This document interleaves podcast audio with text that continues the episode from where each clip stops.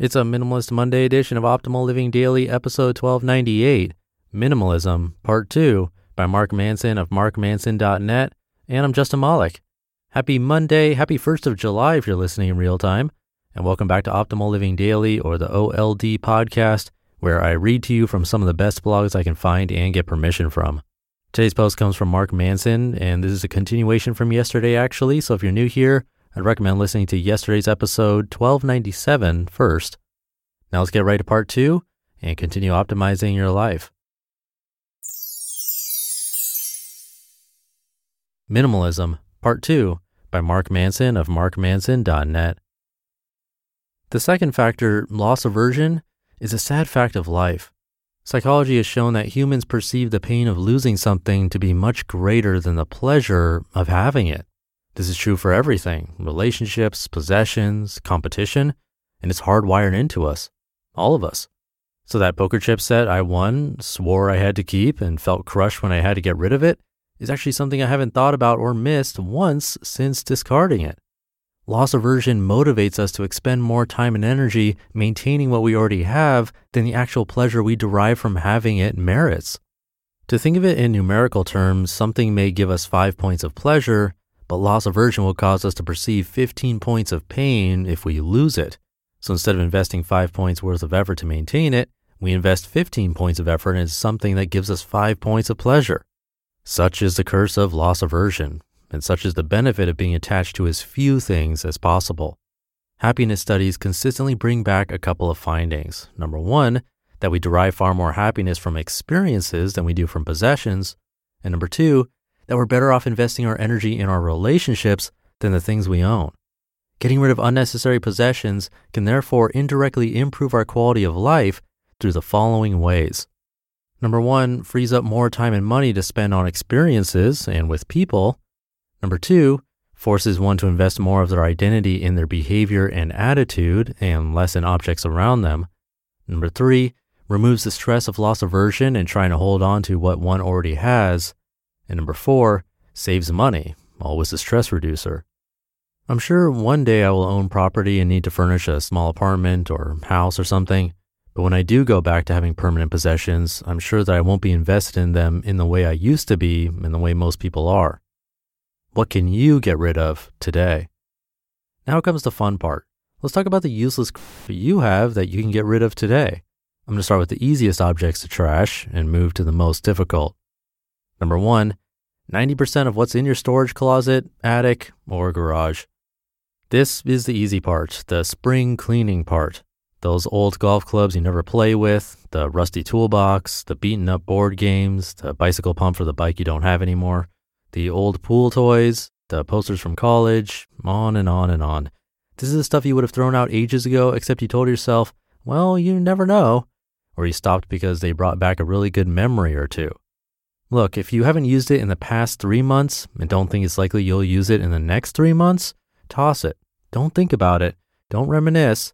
Just toss it. You won't miss it. I promise. Number two, CDs. It's 2019. Get with the times and put all of your music on your computer.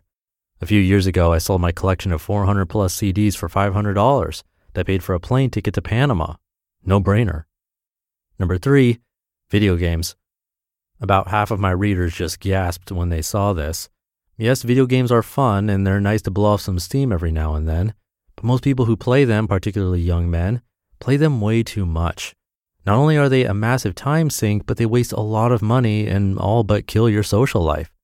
Ask yourself if you spent half the amount of time you spent playing video games out socializing the past five years or reading books, what would your life be like? Chances are your stomach dropped as soon as you thought about that. If it did, then it's time to put the Xbox and PS3 on Craigslist. Delete Diablo 3 off your hard drive. Get living. Number four, television. Yeah, there are some good TV shows, but you can watch them on your computer for free whenever you'd like. Forget the television. Having it around only encourages you to get sucked into pointless. Like sports? Go watch your favorite games at a sports bar. Watching sports with other people is 10 times better, even if they're total strangers. Number five, books. I'm a bookworm and love the good old glue and paper as much as anybody. But buy a Kindle or iPad and start downloading your books.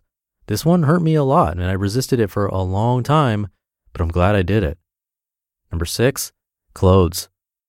For guys, all you need is three to four dress shirts, three to four t shirts, two pairs of jeans, a nice pair of pants, some shorts, exercise shoes, dress shoes, a coat, a jacket, a sweater, maybe a sweatshirt, socks, and underwear.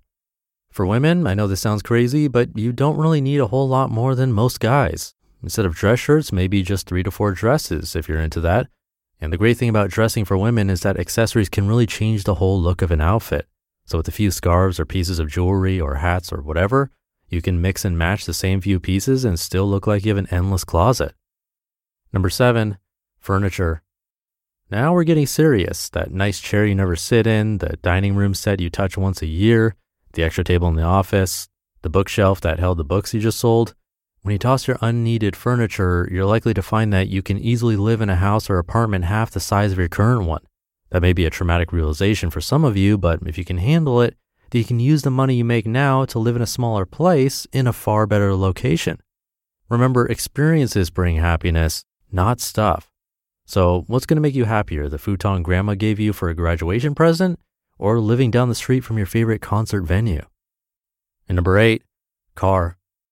If you live in a better location and live in a city with good public transportation, chances are you don't need a car anymore.